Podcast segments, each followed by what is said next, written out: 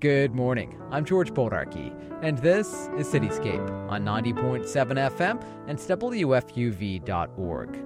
Today is All Saints' Day. It's a day on which Catholics, Anglicans, and some others celebrate all the saints, known and unknown. All Saints' Day has inspired us here at Cityscape to put a show together with a saints theme. Coming up, we'll hear about efforts to have the Brooklyn born co founder of the Catholic worker movement declared a saint was a saint, and, and, and, to try to understand this because she had been sinful. She had made mistakes. She had experienced tremendous lows and highs in her life. But first, let's learn more about the saints from a guy who knows a whole lot about them. James Martin is a Jesuit priest, editor at large of the Catholic magazine America, and the author of several books, including My Life with the Saints. I recently caught up with him at his office in Midtown Manhattan. What is All Saints' Day? Well, it is an, a celebration of all the saints uh, in the church, uh, mostly those who are officially canonized and have, uh, according to church doctrine, made it to heaven. How many saints are there? That's very hard to say. I've seen uh, estimates anywhere between 3,000 and 4,000, but uh, I think that's kind of underestimating, so only God knows, literally. How does one become a saint?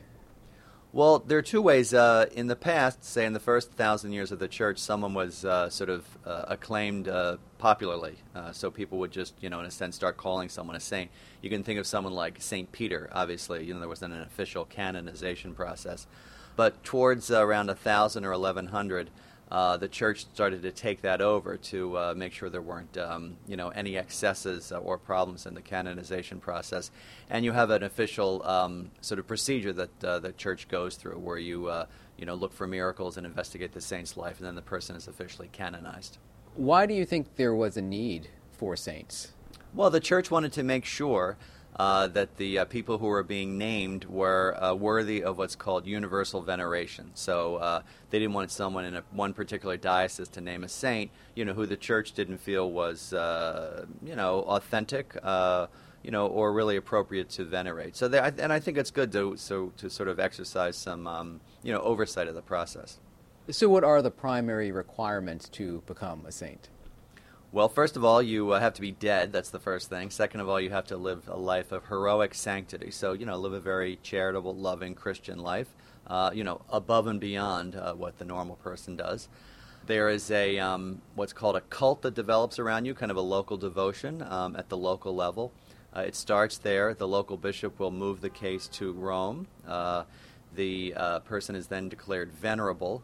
Uh, and then at that point, uh, we start praying to the person uh, who's in heaven, praying for us, uh, asking for their intercession for a miracle. Once there's a miracle, the person is beatified or called blessed.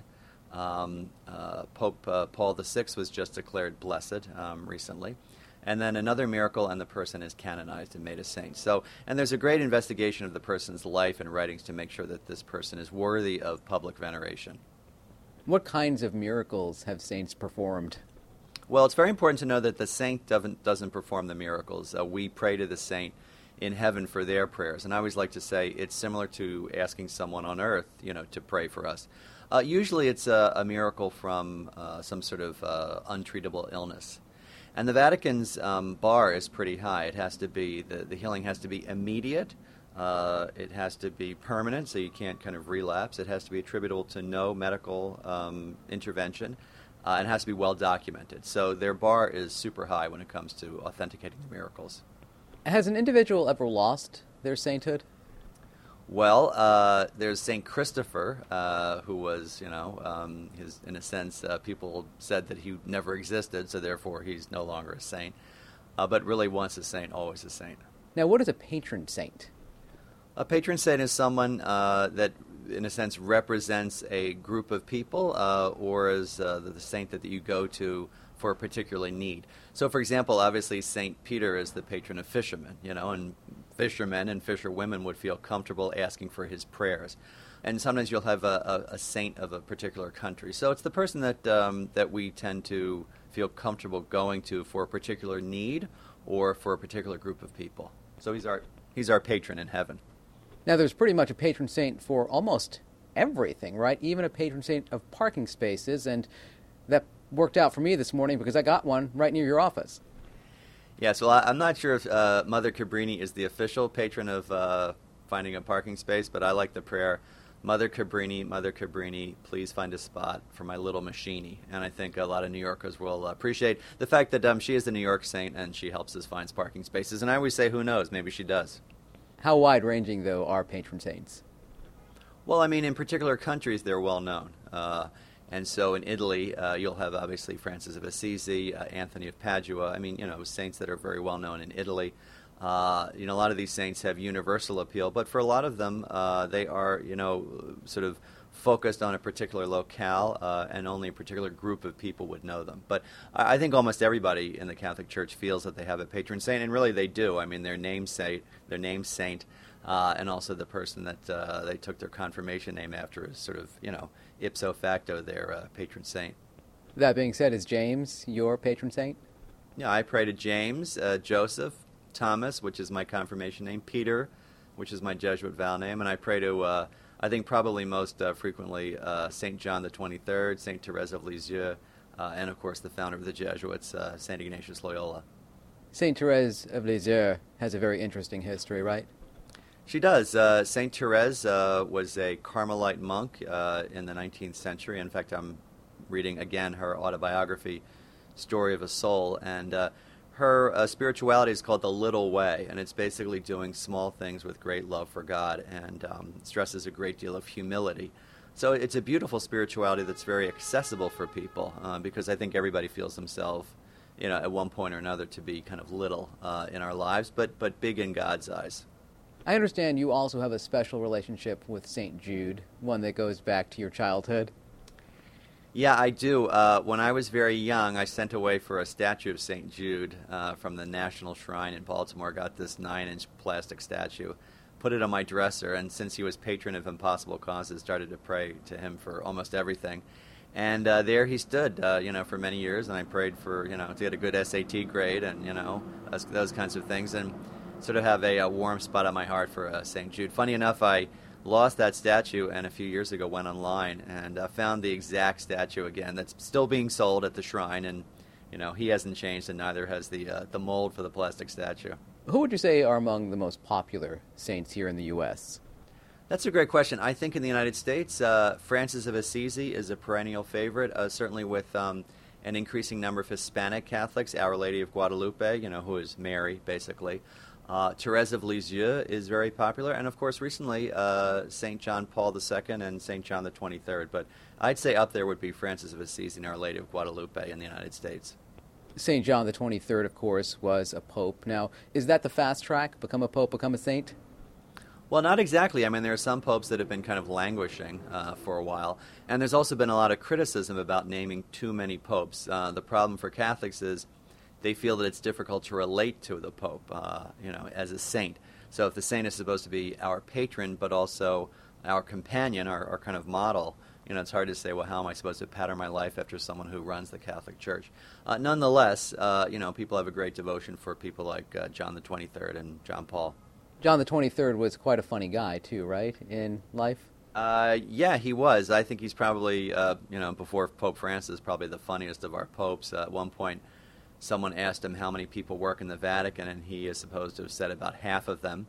Uh, another time, um, someone said, uh, Holy Father, I understand that the Vatican is closed in the afternoon, you know, in, in Italy, and people don't work. He said, No, no, the Vatican is closed in the afternoon, people don't work in the morning. So, you know, pretty good for a pope.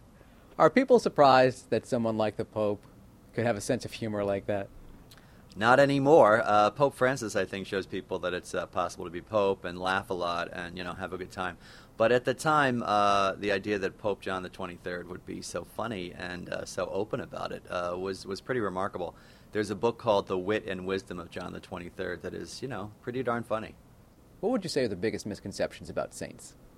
Uh, that's a great question. That the saints were perfect. That's what you come across all the time. I could never be a saint. I'm not perfect. But they were not. They're human, uh, fully human, and um, that means they had flaws. I mean, the saints could get angry. Uh, they lost their temper. Uh, they weren't always generous. Uh, and so I think when we, in a sense, idealize them and say they're perfect and literally put them up on pedestals, in a sense, it uh, lets us off the hook. And we say, well, the saints are the ones that are perfect. I don't have to try to be a saint. But really, we're all called to be saints in our own lives. Uh, and as Thomas Merton, the Trappist monk, said, for me to be a saint just means to be myself. Now, Thomas Merton is what drew you to the saints, correct? Well, that's right. Um, I was working for General Electric after graduating from the Wharton School of Business, and uh, I stumbled upon uh, Thomas Merton's Seven Story Mountain, his autobiography uh, and then later his other readings. And he drew me to other saints, and his great insight that being a saint means being yourself was very liberating for me, and also provided a lens through which to read some of the lives of the saints. That these are individuals, and Saint Therese of Lisieux was very different from uh, John the 23rd. And in fact, John the 23rd said at one point in his journals, uh, if Saint Aloysius, Saint Aloysius Gonzaga had been as I am, he would have been holy in a different way. So you know, we're not called to be you know, cookie cutter versions of the saints. Based on their lives here on earth, who would you say you might consider the most unlikely saint? That's a tough question, but I would say, ironically enough, St. Peter. Uh, St. Peter, uh, traditionally seen as the first pope, uh, prince of the apostles, nonetheless denied Jesus three times. That's a pretty big sin. Uh, and yet, Jesus put up with him and, you know, named him head of the church. So, very unlikely disciple, very unlikely apostle, uh, very unlikely leader of the apostles, and I would say very unlikely saint. He's someone that a lot of people really feel a connection to because of his uh, obvious flaws in the Gospels. And and notice, you know, the Gospels. Um, you know, clearly uh, St. Peter was a leader in the early church, and, and the Gospels keep in, you know, these flaws of his, which makes you wonder how many flaws they kind of tone down. Now, on the flip side of that, is there a saint who would have been voted most likely to become a saint? Well, I would say there are a lot of saints like that. For example, St. Aloysius Gonzaga, the young Jesuit saint, was pretty much pious through his whole life. Uh, Therese of Lisieux, I think, was very devout and very pious through her whole life. And, and mo- uh, uh quite a few of the saints are like that, you know, from, from the get go, you know, from their birth almost, almost they, they lead an almost perfect life. But by the same token, um, you know, neither Aloysius nor Therese were perfect. How many saints have a connection to New York City? Quite a few. Um, so you have obviously uh, St. Francis Xavier Cabrini. Uh, you have um, Kateri Tekakwitha. Uh, you know, she was in uh, New York State. Uh, St. Isaac Jogues, the Jesuit missionary who was killed in New York, uh, New York State. So New York is a very sort of saint-heavy state. and then we have, um, you know, some new upstate saints as well. So a lot. You know, it must be something in the water you actually can go visit St. Cabrini, right? Her body is on display in Upper Manhattan. Mother Cabrini is right near the cloisters, appropriately enough, uh, and uh, not only can you visit her body, but it is out under glass for all to see in this uh, very interesting 1950s, 1960s chapel. I go up there a lot. I think it's great to have a saint so close. There aren't that many American saints, and you know we have one right in the city. Who would you say is among the least known saints?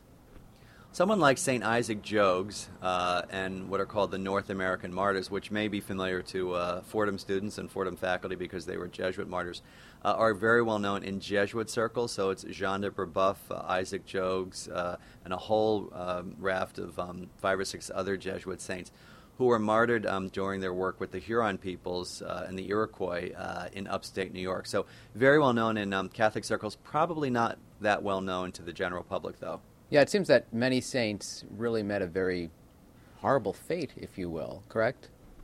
Well, uh, some of them, not all of them are martyrs, uh, but um, you know, quite a few of the saints are martyrs, and the idea is that they, they died for the faith and and paid the ultimate price, and also, uh, you know, their their lives were patterned in the closest way possible uh, to that of Jesus's.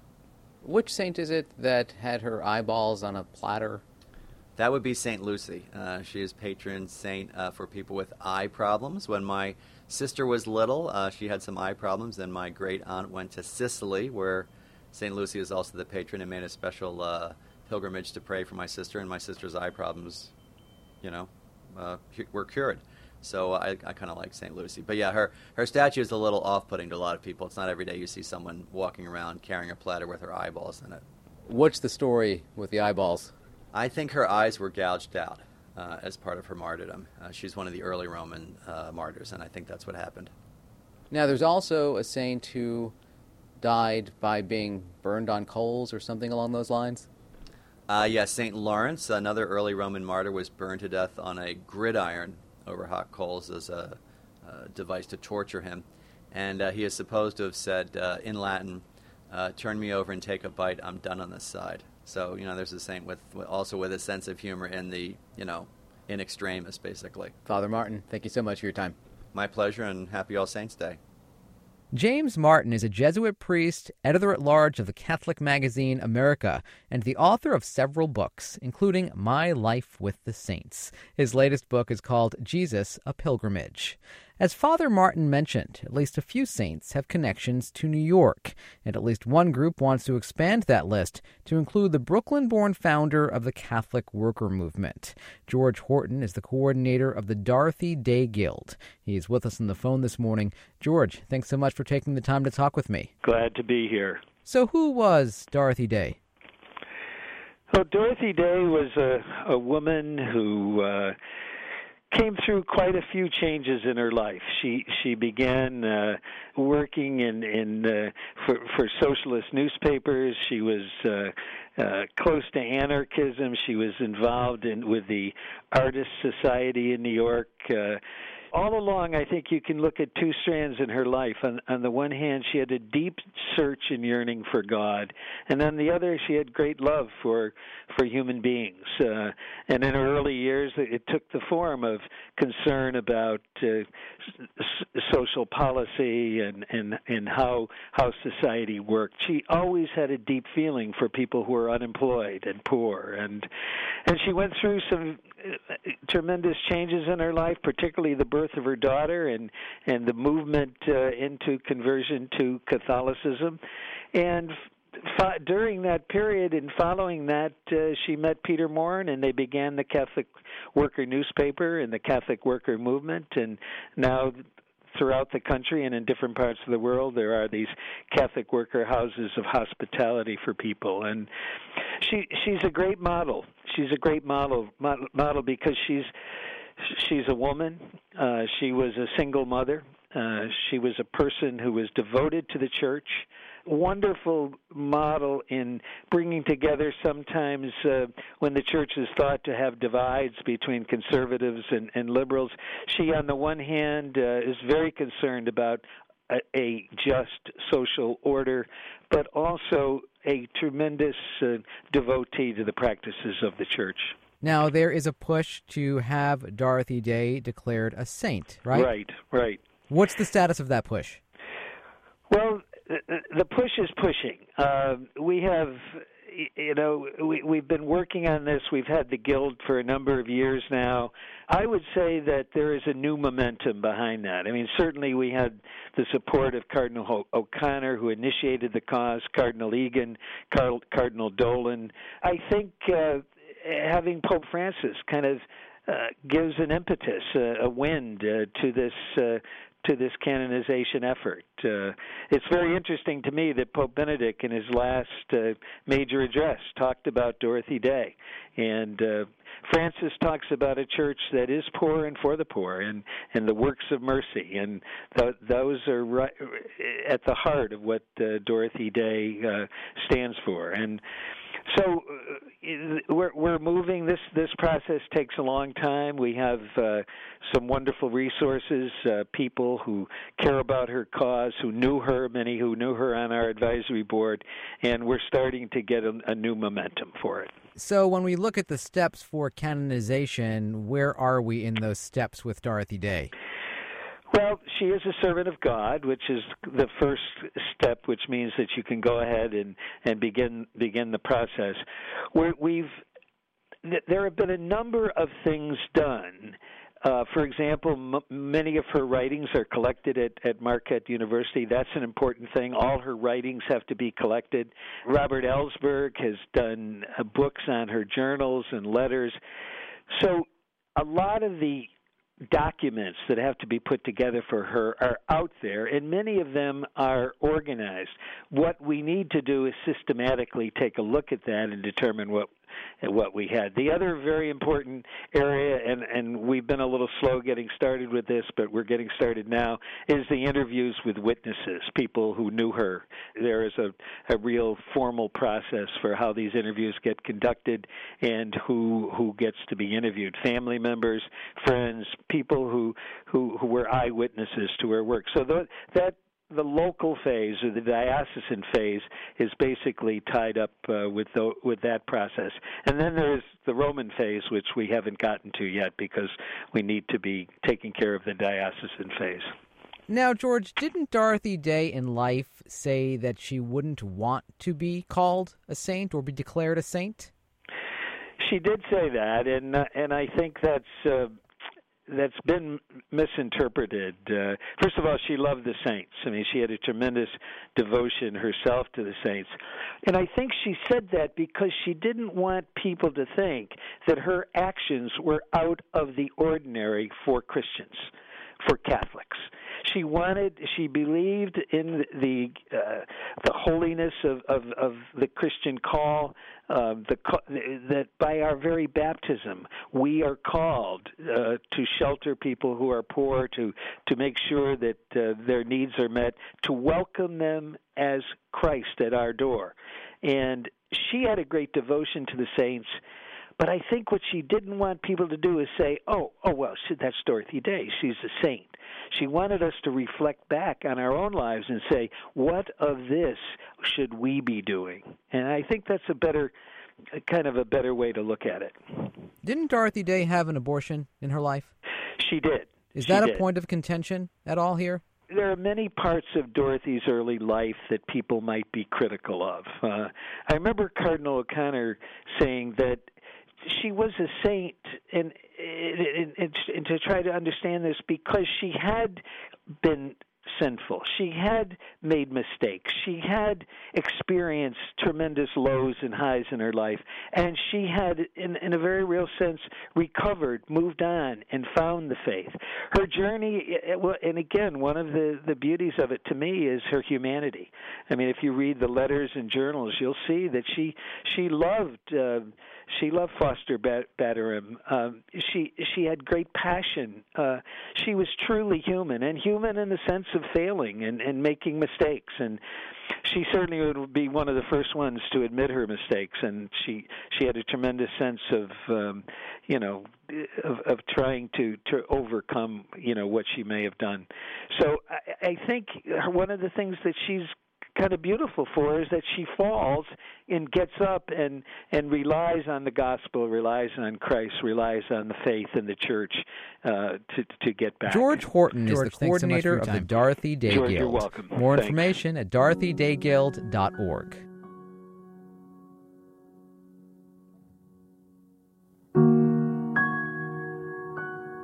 You're listening to Cityscape on 90.7 FM and WFUV.org.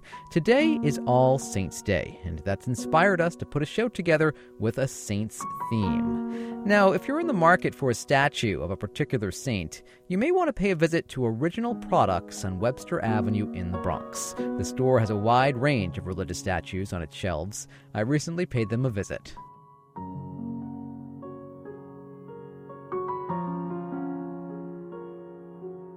My name is Reverend Chris Ochun. I'm a priest of Santeria, a spiritualist. I work here at originalbotanica.com at Original Products here in the Bronx. Now, Original Products has a wide variety of saint statues, doesn't it? Yeah, we have a, a large number of saint statues here that people come in here from all different faiths, uh, all different genres, um, and all different beliefs. And they come into the Botanica to collect their saints and statues, you know, so they could go ahead and do what it is that they do with their belief system. What are among the saint statues that you have here? Well, we have different saint statues that range from Saint Michael the Archangel to um, Saint Dolores, Virgin Mary. We have Orisha statues that are becoming very popular. We got a number of different uh, cultural saints that are for like from that based from like the African um, gods or African deities to even Greek um, Greek gods and goddesses also. Are the majority of the statues here of the Catholic tradition? There's a wide selection of different um, belief systems that come in here. So the statues themselves range from Catholicism to Orisha worship to uh, Haitian voodoo and so forth. The ones over here are certainly from Catholicism. We have St. Jude, we have St. Joseph. Yeah, we have here a lot of Catholic statues that are range from St. Clare to the Mother of Charity, uh, to St. Anthony, to the Nino uh, Divino, or Baby Jesus. Um, we have uh, St. Jude, of course, St. Joseph. The most popular one here is St. Lazarus and St. Barbara and St. Anthony, along with the Archangel St. Michael. What makes St. Lazarus one of the more popular ones? The reason St. Lazarus is pretty much the most popular saint of all is because, one, in the Bible, he's been recognized and known to be Jesus' best friend and was risen from the dead.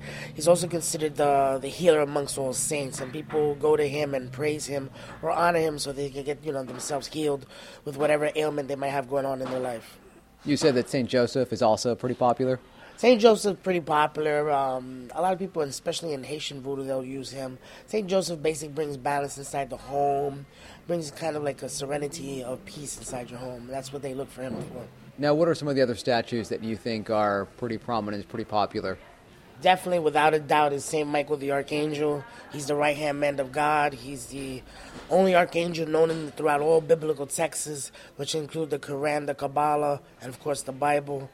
Um, Saint Michael the Archangel is the right hand of God, as I mentioned, and he brings about peace and um, fights against Reverend Chris wars and O'Chune is with Original Thanks so much Products for your time. on Webster All right, buddy, thank Avenue in the Bronx. The store is also online at originalbotanica.com. Finally, today, our search for segments for today's Saints themed show led us to the creator of a clothing line based here in New York City.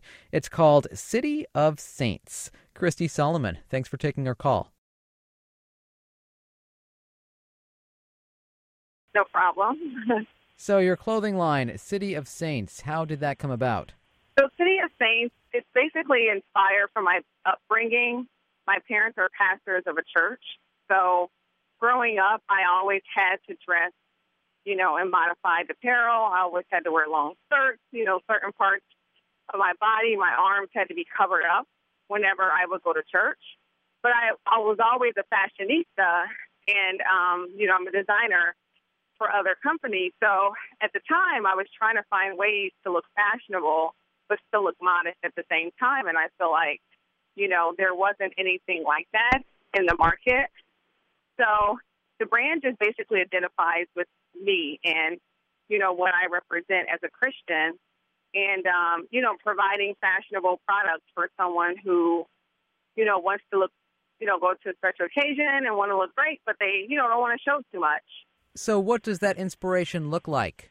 if you look at some of the pieces on the website, um, like I have long tulle skirts, I have sequin pencil skirts, but like my pencil skirts are, you know, below the knee. So none of my skirts will be above the knee. None of my tops will, you know, have any cleavage showing or anything like that. So it's just basically, you know, designing beautiful pieces, but just not overexposing certain areas of the body. What about the name City of Saints? So I just consider myself. I love the, the the name because it's basically saying that this is, you know, this girl who lives. She loves city living, but she's also, you know, a woman of faith. So, you know, she has her Christianity, but she she loves the city living. She loves fashion. She wants to look great. She just doesn't want to be in that box, you know. So that's kind of where the name City of Saints came from. So, you're here in New York City now, but where do you hail from originally? I'm originally from Dayton, Ohio. So, what do your folks think about the fact that your religious upbringing inspired a clothing line? they love it. They're really excited about it.